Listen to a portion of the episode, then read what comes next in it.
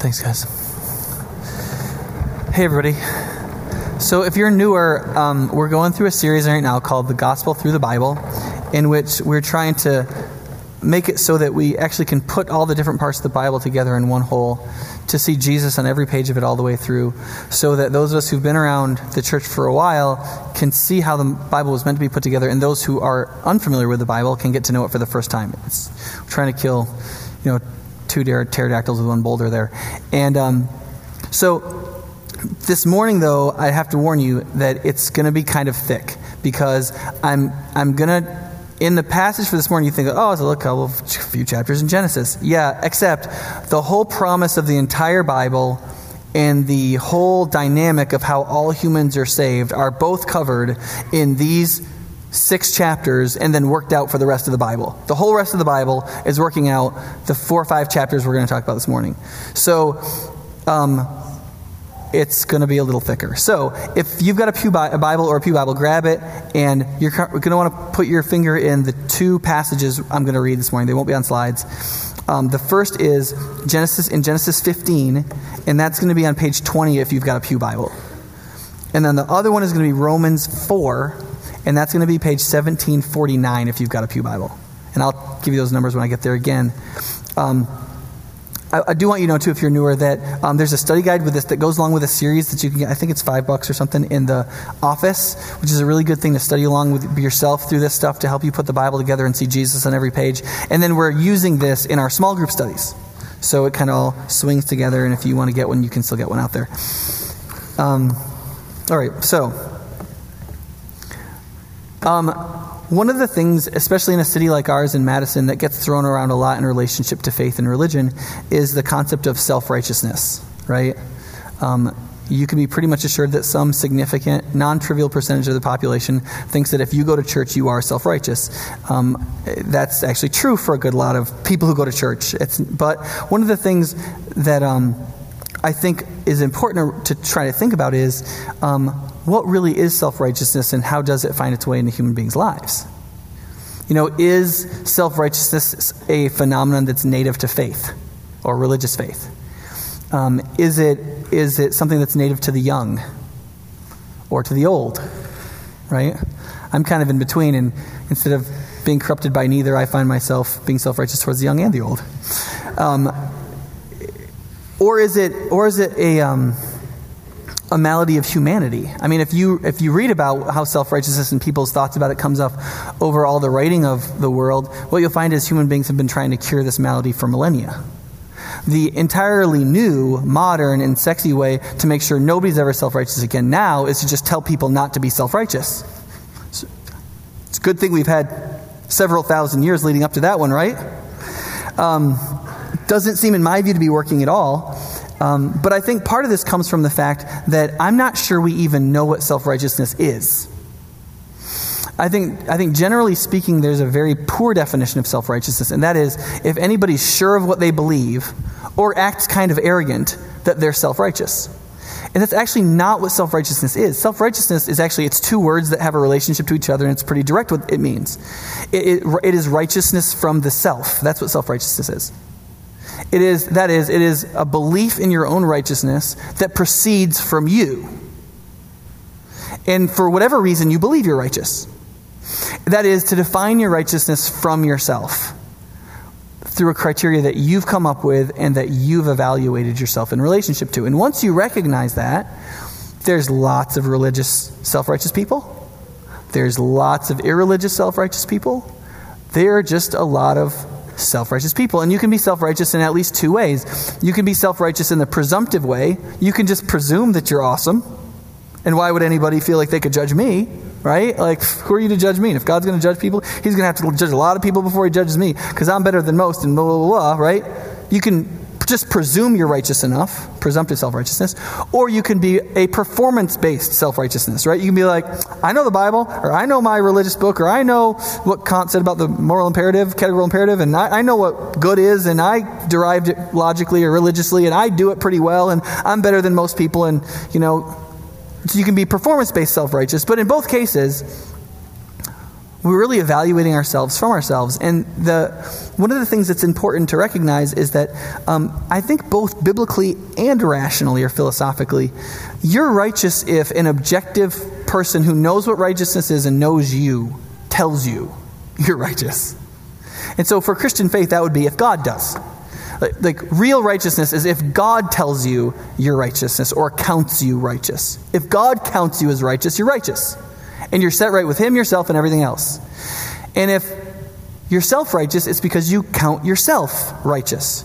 Now, you might be arrogant or humble about any, any either of these. Personal humility or arrogance is irrelevant to whether or not something is self righteous, which is one of the reasons why telling people to just stop doing it doesn't work very well.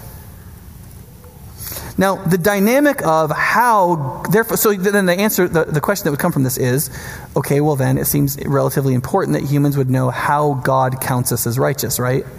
If real righteousness is when God counts us as righteous, if God exists, we can't, can't defend everything in every sermon, right?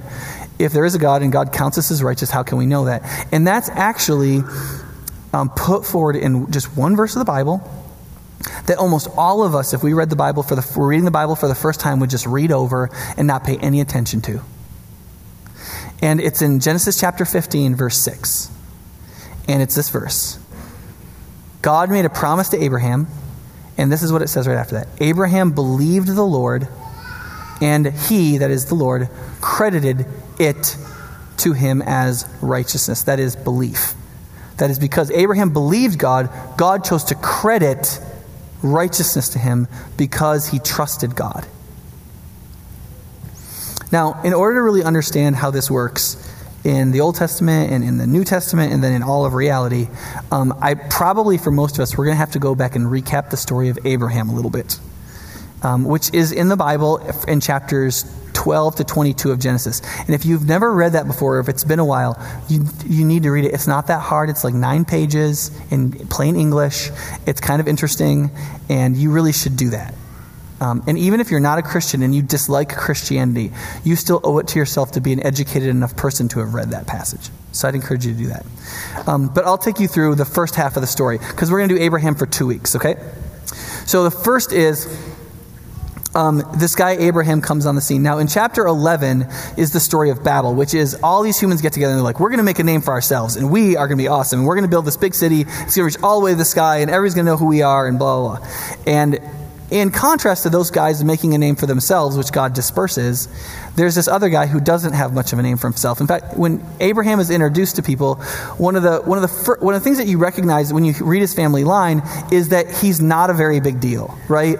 Um, chapter 11 ends with Abraham's father dying, leaving him with his orphan nephew and his infertile wife in a town that's named after his dead brother that they don't have any roots in. He's just this, he's just this dude, and he's already he's 75, and it, ba- it basically looks like he's pretty much over. And you're wondering why the author of Genesis would even introduce this character, right? But in that situation, God shows up in his life and says this in chapter 12. He says, The Lord said to Abram, because his name was Abram before it got changed to Abraham later on, Leave your country, your people, and your father's household, and go to the land I will show you. I will make you into a great nation and will bless you. I will make your name great, and you will be a blessing. I will bless those who bless you, and whoever curses you, I will curse. And all peoples on earth will be blessed through you. You know something about who Abraham was? That is, that is a really interesting thing to say. Because in those days, nobody left their clan. Your clan was all the security you had. To leave your clan as a nomad and go to a whole other place when you have no children, no line, no clan of your own is crazy. And for a man with no children to be raised up in a nation that would bless all peoples on the earth is insane. But Abraham did it. He got his household together and he went to a whole other place where he had never been. Now, when he got there, he um, in Canaan, they lived there for a while, but then there was this huge drought. And there's one place in the Middle East where there's always water. That is the Nile River. And so when the drought got bad enough, they went down to Egypt. Now, the one thing Abraham had going for himself, um, which wasn't all that helpful was apparently his wife was just 50 times foxier than any woman should decently be. Okay, she's just apparently profoundly gorgeous and like stood out among a nation, right? And so he gets to Egypt and they're about they're about to sort of cross the state line and Abraham's like, "You know, sweetie, when we get to Egypt, they are going to think you're fabulous, which of course I do, and um, they're going to kill me. Some dude is going to want to get me out of the way, probably the Pharaoh himself. And so when we go to Egypt, how about you just, we're not going to be there forever. How about you just say I'm your brother? Because we're from the same clan, we are kind of related, and so, right? Which is a whole other thing. Um, and so they get to. Um, they get to, to Egypt and they do that. She says they, they say they're brother and sister, and word gets back to Pharaoh about how hot this woman is, and Pharaoh's like, "Well, I'm always on the lookout for another one." And so he, she gets pulled into the harem and becomes one of Pharaoh's wives, and and then just curse comes into Pharaoh's whole household. Just everything is going wrong. Nobody can have a child. The livestock are dying. People, everything's going wrong, and it comes to his attention that Sarah wasn't unmarried. Like, this is Abraham's wife. And so he goes to Abraham. He's like, dude, are you kidding me? Like, you, you did this? And Abraham's like, yeah, I see. Yes, I did. Yeah.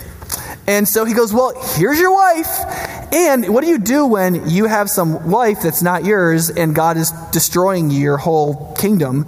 You like, you send him away with some stuff. Like, you bless him as much as possible. So Pharaoh gives Abram and Lot, his nephew, tons of stuff. And Abram and Lot come up out of Egypt into the promised land after the drought, wealthy. Pretty sketch right? A little bit of lack of class. They, and they show up in Canaan, and they are enormously wealthy. In fact, they're so wealthy that by the time they get back to Israel, um, Lot's herds people and Abram's herds people are arguing with each other because there's not enough room or water for both of them. And so they're on the hill country, and they're looking down into the plain of Jericho, and it's this big kind of open grassy place. And then there's the hill country of Judea, which is like kind of rocky. There's like stuff growing out of the rocks. It does, it's not real appealing, and you, there's a lot of up and down. And um, so, unless you want great quads, it's not the best place to live. And so, uh, Abraham turns a lot, and he does something classy. And that's the thing with Abraham. He's always back and forth. He's like Mr. Warlord, and then he's like no class. And he, so he turns a lot. He says, "Lot, listen, just take whatever you want." You go one way, I'll go the other. We'll be on good terms. And Lot goes, Well, if it's all the same to you, I will take the well watered grassland by that city called Sodom and live there, and you can live in the hill country. And Abram goes, Awesome. And right after that, God shows up to Abram. So Abram's already up on the hill and he can see everything and he's, he's at the highest part of this whole area of land. And God says, He says, Listen, Abram, um, lift your eyes from where you are and look north and south and east and west. All the land that you see, I will give to you and your offspring forever. I will make your offspring like the dust of the earth, so that if anyone could count the dust, then your offspring could be counted. Go and walk through the length and breadth of the land, for I am for I am giving it to you. So think about that. That's the silver lining, right?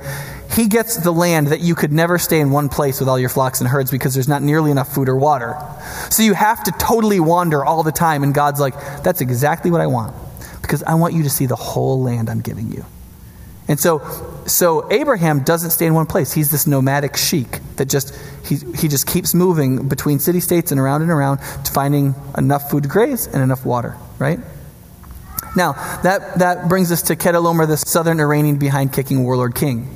Now, I have to say behind, there's children in the service, people, okay? But there, about this time, there was a king in southern modern day Iran, and he, for 12 years, had been getting money from all the city state kings in basically Syria and Israel, that whole area. For about 12 years, he'd, he'd beat them all in shape once, and every year they paid money to him and his buddies. And one day, those, these, these other people in, in Syria and Israel were like, you know what? He can't take us. Let's all, you know, let's just, we'll all say no at the same time. So all these guys, like, like 10 or 12 of them go, we're not paying you tribute anymore. And Chedorlaomer's like, oh, Okay? So he takes a year to put together this huge army, and he starts marching his way across Syria and down to Israel. And he meets city state number one, destroys them all. Comes to city state number two, and he goes through the first four that way. Boom, boom, boom, boom. And he, he's coming into Israel, and the king of Sodom finally is like, dude, listen, I don't want to fight this guy by myself. So he goes and he finds the last five kings that stood against this guy. And he says, let's all get together and we'll all fight him at once. Because he's got like four generals. We'll get five. We'll have five armies against four, and we'll fight this guy, right? And on our home turf. He's in our turf, right? And so the five, you think, I mean, you think the Hobbit five armies war. I mean, this is, this is nine armies, okay? And so they get together and they have this huge battle in the Valley of Jericho. The problem is, the five, five armies lose. And the king of Sodom and all these his buddies are defeated. And Chedorlaomer doesn't just be like, okay, so here's your check, please pay it. He takes everything. He takes all their food, all their livestock, their women, their children, everything of wealth, takes it all, and is hauling it all back to Iran. And one of the guys in all of that is Lot, because he was living in Sodom. And Abraham finds out about this. And Abraham's like, oh my gosh. And he doesn't just say, oh, I guess he made the wrong alliance. He gets together his, it says, 318 fighting men in his household and his three sheik buddies that are Philistines. And he says, We need to go after my nephew Lot. And so at like 80 years old, he gets on a horse or what, or I don't know what, rides 100 miles after these guys to the land of Dan, which is the far north of Israel. And he doesn't just like get two of his like 15 year old shepherd kids to like slip in and get Lot and go home.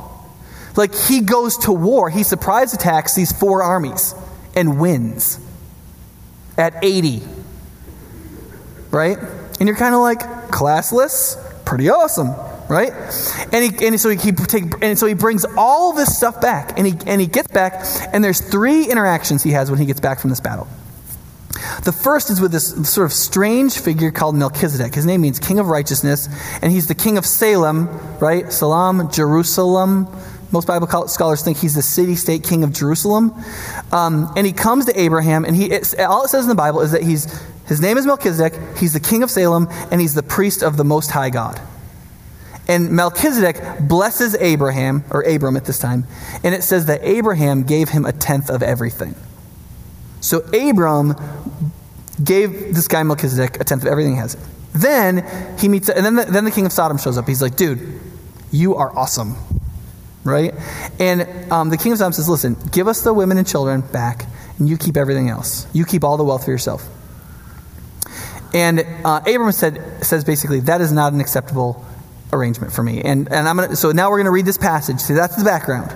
So look on page 20, and I'm going to start reading in 1421, okay? Okay. Genesis 14, verse 21. The king of Sodom said to Abram, Give me the people and keep the goods for yourself. But Abram said to the king of Sodom, I have raised my hand to the Lord, God Most High, creator of heaven and earth, and have taken an oath that I will accept nothing belonging to you, not even a thread or a thong of a sandal, so that you will never be able to say, I made Abram rich. I will accept nothing but what my men have eaten and the share that belongs to the men who went with me, Aner, Eshcol, and Mamre, the three Philistine sheiks. Let them have their share. Right? Now remember, in the Bible, all the numbers are put in later. So, chapter 15, there's no break in the original, right? This is the very next sentence says this. After this, the word of the Lord came to Abram in a vision. Do not be afraid, Abram. I am your shield, your very great reward.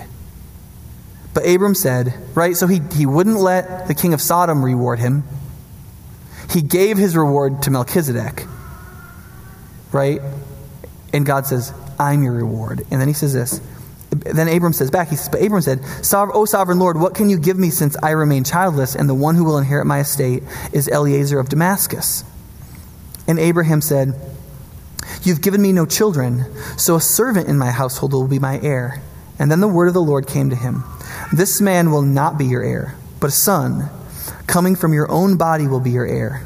He took him outside and said, Look up at the heavens and count the stars, if indeed you can count them. And then he said, So shall your offspring be.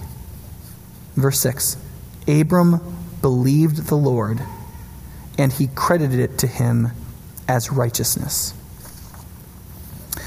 Now, there's two more things you need to know about the story. In a couple of chapters, in chapter 17, God is going to give Abraham the sign of circumcision to point to his promise for generations to come. And then 50 chapters later, in the book of Exodus, chapter 20, 19 and 20, he's going to make a covenant and an agreement with the people of Israel and give what we, you know, the Ten Commandments? That's in Exodus 20, the law. And it's important to recognize that this happens before both of those things. Okay, that's going to matter in about 10 minutes. But the main dynamic that you have to see here is for all that's happened in, in Abram's story, there's one dynamic that is very straightforward. For all the times Abram has been a hero and a classless sucker, through all of that, one thing has remained the same God has made a promise. Abram has chosen to believe it. That's the dynamic. The dynamic is God promises, Abraham believes, God credits righteousness. Faith in God and in his promise is how everyone is made righteous, or in the biblical terms, is saved. Now, the place that this is argued most clearly in the Bible is in Romans 4. But before, before I read, I'm going to read an extended section of Romans. Before I do that, I want you to keep your ears open for some things in that passage. The first is, is that righteousness comes by faith in the promise, and it blesses and saves all people. That is, that righteousness doesn't come from us presuming we're good enough or from us acting good enough, but is credited to us by believing God's promise. And that means three things are the necessary and direct implications of that that you can't escape. The first is that we're made righteous by faith. That means self righteousness, that's either from presumption or from performance, are both out. The second is there is no room for self righteousness or boasting. That is, the argument of Romans 4 is the only true solution for self righteousness is gospel is having righteousness credited us. The claim of Christianity is as even though there are lots of Christians who can be very self-righteous or religious people who can be very self-righteous, the only true human cure for self-righteousness is Jesus. Because he is the only one who credits righteousness to people and takes away the entire question of righteousness, and therefore self righteousness is completely moot and irrelevant. That's an interesting claim. And then third, that it's for all, because it's by faith, by simply believing God's promise, it's for all people, not just Jews, but for everybody. And that category in the Bible for that is Gentiles. Gentiles just means everybody who's not a Jew, right? So let's read this passage together. It says in 1749 in your Pew Bible. And I'm going to read Romans um, Romans 3. I'm going to read the first two verses, and then I'm going to skip to verse 21. So if you're looking at the big number, I'm going to read little numbers 1 and 2, and then I'm going to skip to little number 21. Okay?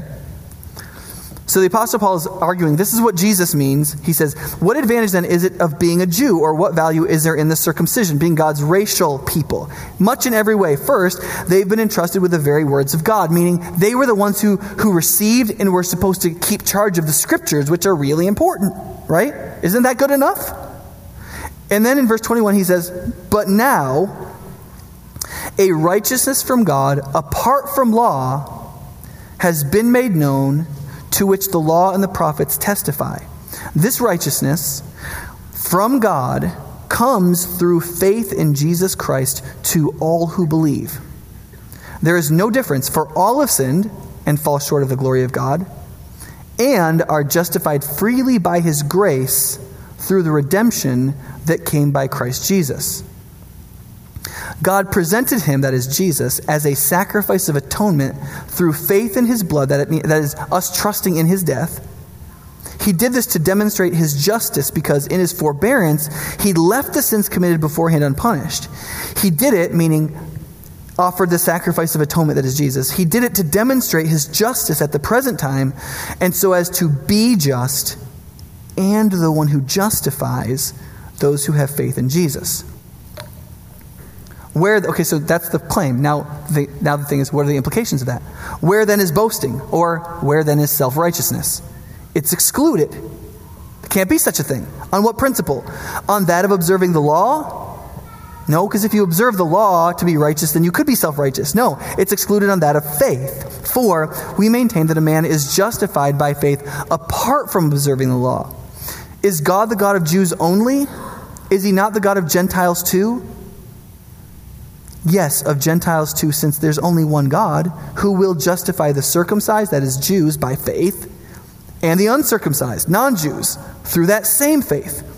Do we then nullify the, the law, that is, do we nullify Judaism, or being God's racial people, by this faith? Not at all. Rather, we uphold the law. Oh, wait, wait a second. How is that possible? You just say everybody receives God through the same faith, same justification, same everything through Jesus Christ, and yet Jews are somehow special. Like, you, what you're saying is Judaism didn't matter. Right? And he says, no, no, no. What I'm saying is, I'm saying Judaism is right. And so if you're a Jewish people, how could that possibly be? And, he, and so, hence Romans 4. Remember, there's no chapter divisions in the original. So Paul's going to explain how he's upholding the law, he's upholding the Jewish promises, he's upholding all those things by believing we are made right with God by believing in Jesus' death for us. Right? He says, What then shall we say that Abraham, the first Jew, our forefather, discovered in this matter? If in fact Abraham was justified by works, he had something to boast about, but not before God. What does the scripture say? Now see if this verse is memorable. Abraham believed God, and it was credited to him as righteousness. Now, when a man works, his wages are not credited to him as a gift, but as an obligation. However, to the man who does not work, but trusts God who justifies the wicked, his faith is credited as righteousness. David said the same thing when he's speaking of the blessedness of the man to whom God credits righteousness apart from works. He's saying, David, the other supreme Jew, when he wrote a psalm in the Old Testament, believe this exact same thing. And here's, here's the proof of it. He quotes him Blessed are those whose transgressions are forgiven, whose sins are covered. Blessed is the man whose sin the Lord will no, never count against him. So Paul goes on. Is this blessedness only for the circumcised, only for Jews, or also for the uncircumcised, right? So is believing in God's promise and receiving it by faith and being saved that way, is that only for Jews because it came to Abraham, or is it for everybody? Right?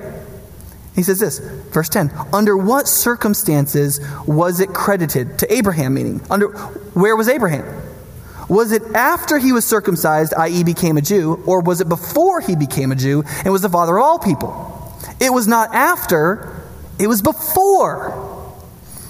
And he received the sign of circumcision, a seal of the righteousness that he already had. He had by faith while he was still uncircumcised. You see, Abraham was credited righteousness while he was still a Gentile, is what he's saying.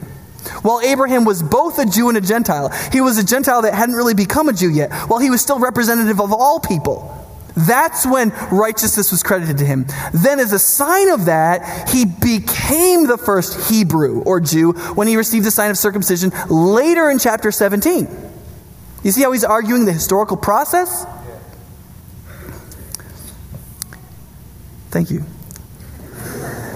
So then, he is the father of all who believe but have not been circumcised, in order that righteousness might be credited to them. And he is also the father of the circumcised, who not only are circumcised, but who also walk in the footsteps of the faith that our father Abraham had before he was circumcised. He's, what he's arguing is the Jews that come from Abraham are saved the exact same Abraham way Abraham was before he was a Jew as a Gentile Jew. Before he was either, he was saved by faith. And those who became part of the, the, genetic line of blessing, the Jewish people, are saved the exact same way Abraham was saved. That is, before circumcision, that is, credited by faith. So to be a Jewish believer then is to accept the whole faith of Abraham, the circumcision to be the genetic people of God carrying the revelation and being the line of Jesus Christ, which is an enormous blessing. But salvation ultimately goes back to the exact same principle it is for all of human beings, which is to walk in the faith of the father Abraham, to believe the promise and to have righteousness credited to them. It's the same for every single human being. Right?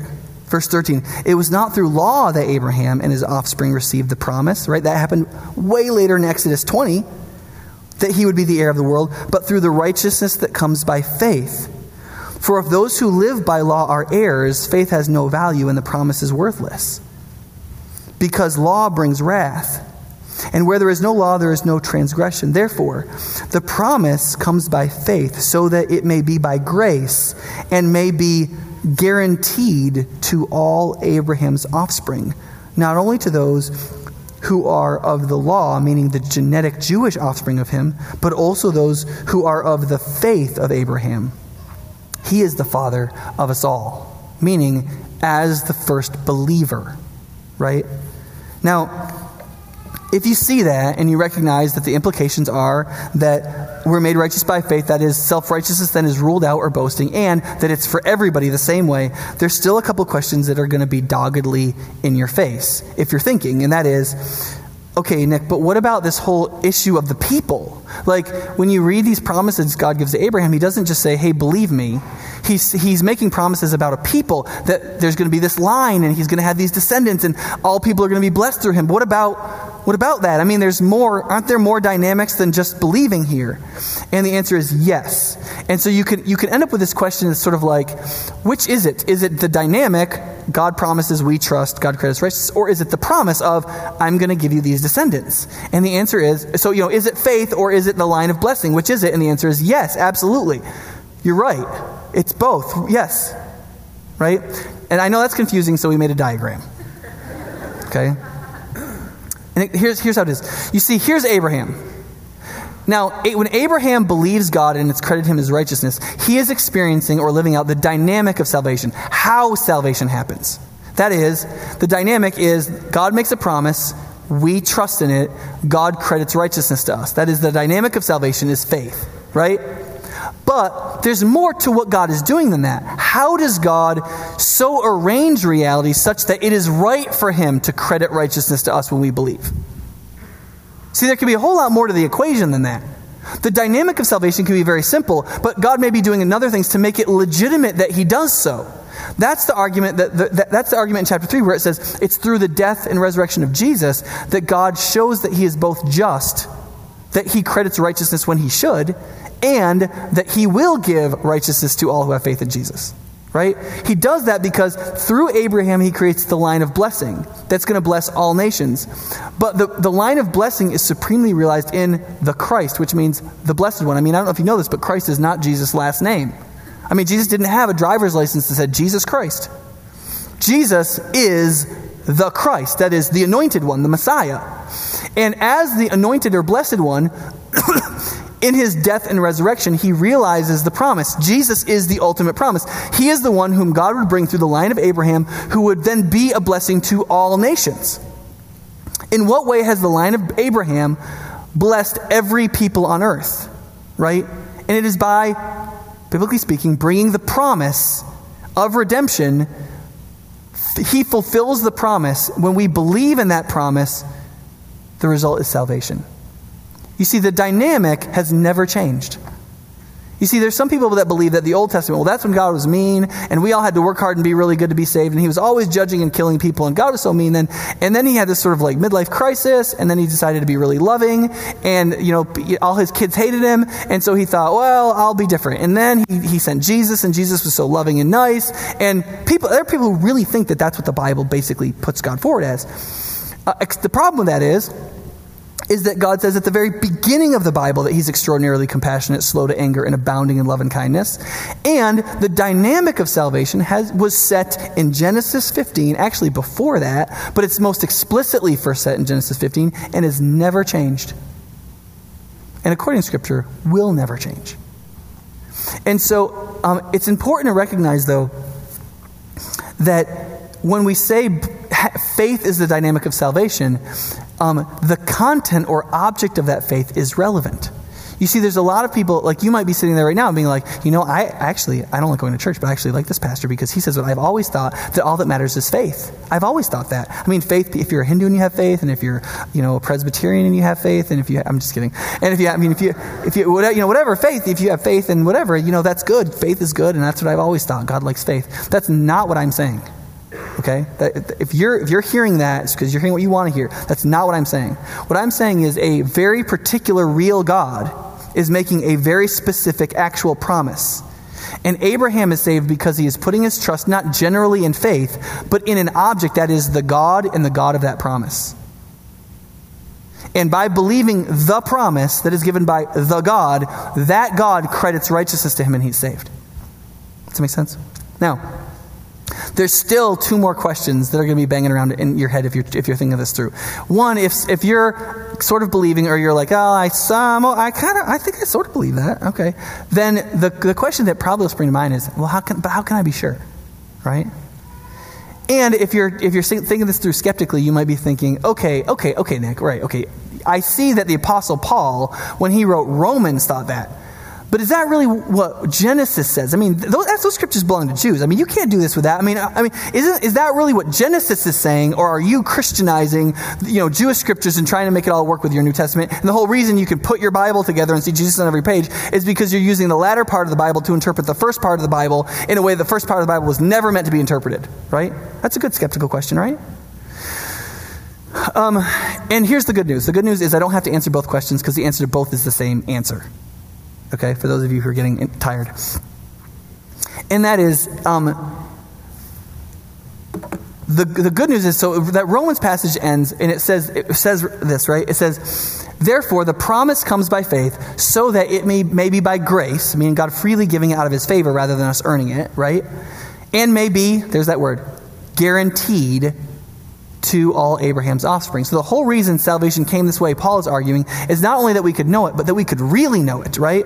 But here's the thing. After Abraham believed God and it was credited to him as righteousness, you know what the very next thing out of his mouth was? Verse 8, it's right there, right? O sovereign Lord, how can I know that I will gain possession of it? Right? The land through the line of people. So he's already believed God. It's already been credited to him as righteousness, right? And yet he's God, but God, how can I know? Right? How can I be sure? And if you're, if, if you're, if you're questioning the, the issue of, yeah, but is this what Genesis said? Here's the question. We're just about to find out, aren't we? We're just about to find out because if we're misin- if, if Paul was misinterpreting Genesis 15, 6, then what would come after this would not go along with this interpretation right? It would be something else. So if God's intention was that Abraham really be saved by the law or by works or by performance, then what would come here? It would be advice, right? Or law, instruction, command, right? God, how will I be known? Well, if you do this, if you live up to this and you act this way, and if you do this, or, right, he'd get some kind of advice or law or counsel, right? If Paul is interpreting this right, what we'd get is, well, we don't know what we'd get because there's already the promise, right? So how do you how do you give more promise? Well, it's an interesting story because what happens next is profoundly strange. Right? God says, "Okay, Abraham, you you want Abram, you want you want to be sure? Okay. Go and get some animals. And cut them in half and let them kind of bleed to death in piles. And leave some space between them and and and then I'll we'll, we'll have something happen there. So Abraham goes and he gets these animals, he cuts them in half, and he makes like this path between these two halves of dead animals. And then he, you know, the, the, like the birds come in to eat him, and he like beats them all away, and he finally, finally gets dark and he falls asleep. And he has this dream of this sort of pot of burning incense that like is floating in the air and kind of floats between the halves of the animals, right? And then God says, "I'm making a covenant with you. I'll fulfill my promise." right? And you're like,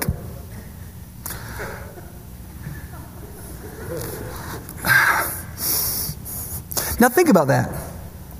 This is the reason why marriages are preposterous, right? I mean, I mean, think about it this way. What is sillier than a wedding? Okay? So, two people decide to get married and so let's say we'll take the guy because he's supposed to be the proposer, right? And he'll say, I agree with that, by the way. And the guy goes, Will you marry me? Because I want to be your husband and I'll stay with you the rest of our lives. As long as we're both alive, I will stay with you, right? And she goes, Oh, I'm so glad. And she, you know, yes. And as long as you give me a precious stone. And so they, they decide to, to get married, right? And so then they have a wedding, right? And so they spend between five and $150,000 on to make a promise that they've already made right? He's already said, "Will you marry me? I'll stay with you forever," right? And she said yes. They've they're engaged, right? They've that's cheap. Well, I mean, you know, the ring's kind of expensive, but comparatively, that's cheap, right? And they've already promised it. I mean, why would you have a wedding when you've already, right? That's it's, okay. Well, there is a reason, right? Yeah, right, right. Yeah, I've got three daughters. That's how I feel. Okay. But, but here's the reason That's all you can do with a promise is solemnize it. That's all you can do. A promise is a promise. You can't add to it. Either you're going to fulfill it or you're not. Either they meant it or they didn't. Either they So all you can do with a promise is say, "Did you really really mean that?" Yeah, I really really meant it. Well, can we do it publicly and with lots of fragrances? Sure, baby. Okay, awesome. That'll be good. And so that so that it, all, all you can do is solemnize it. It's just a ceremony. You just say, the promise is really, really real. And that's what God does with Abraham. He doesn't say, oh, well, let me add to the promise. He doesn't add to the promise. All he does is solemnize the promise and calls it a covenant. And that's what a covenant is. It's a really, really, really serious pro- promise that you're never, ever, ever going to back down from.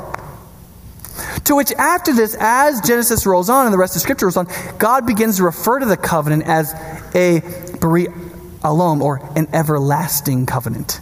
That is, no matter how much the line of Abraham fails, I will never fail. Right? It's the bloke who says, It doesn't matter how many affairs my wife has, I promised I'd stay with her as long as we both shall live, and I'm going to. That's the kind of, that's what covenant means to God, apparently, in Scripture as we read through it. And we'll come back to this covenant again and again and again. And you see, once you realize that, you realize, no, this is exactly the right interpretation of Genesis. This is what Genesis has always meant. This has always been the dynamic of faith. The promise and faith has always been the way this works because when Abraham said, How can I know this is the way this works? God's like, Well, let's just make it more formal then. And that's how you get this passage in the book of Hebrews, chapter 6, verses 13 and 19. This is what it says When God made his promise to Abraham, since there was no one greater to swear by, he swore by himself, saying, I will surely bless you and give you many descendants. I mean, can you think about God's trying to formalize the covenant? Like in marriages, we go, before God and, and these witnesses, like we solemnize it by the fact that God is here, right? How does God do his wedding? It's like, so I'm here. Um, I'm definitely going to do this. right? He, because he had no one greater to swear by, he swore by himself, saying, I will surely, right? I mean, what do you do? I will definitely, really, really, surely, definitely, really, surely, definitely, really do this. Say, okay, uh, verse 15. And so after waiting patiently, Abraham received what was promised. Men swear by something greater than themselves, and the oath, see, listen to this, and the oath confirms what is said and puts an end to all argument, meaning puts an end to whether or not the promise was ever really made. That's why you make oaths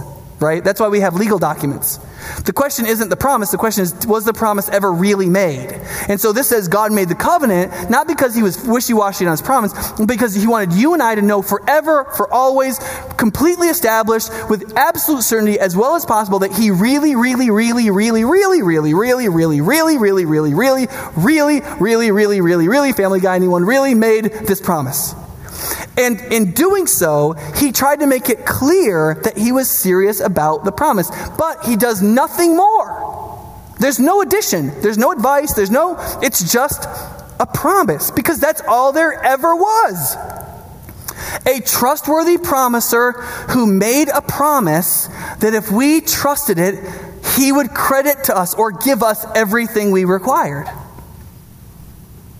God did this so that by two unchangeable things in which it is impossible for God to lie, we who have fled to take hold of the hope offered to us may be greatly encouraged.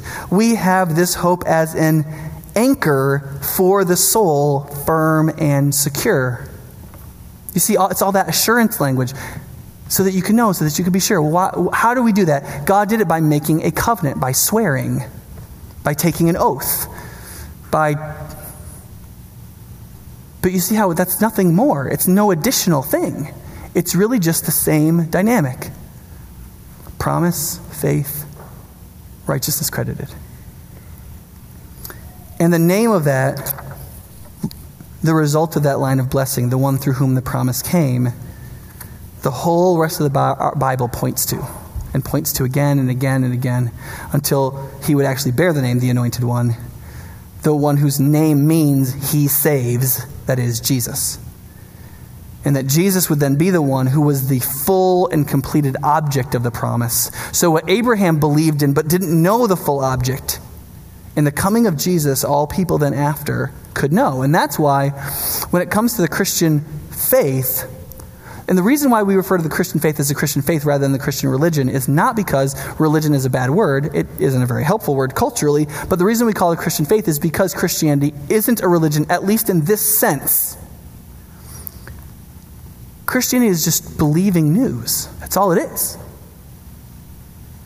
There is no do. There's just this happened, and we believe it, and everything we need is credited to us, and you're done. And then all you do is live out that identity.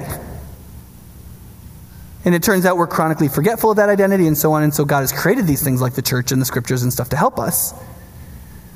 But being made right with God is not the purveyance or the doing of some religion. It is simply that there is news that is told to us that we believe. That's why, that's why Christianity can never not be evangelistic.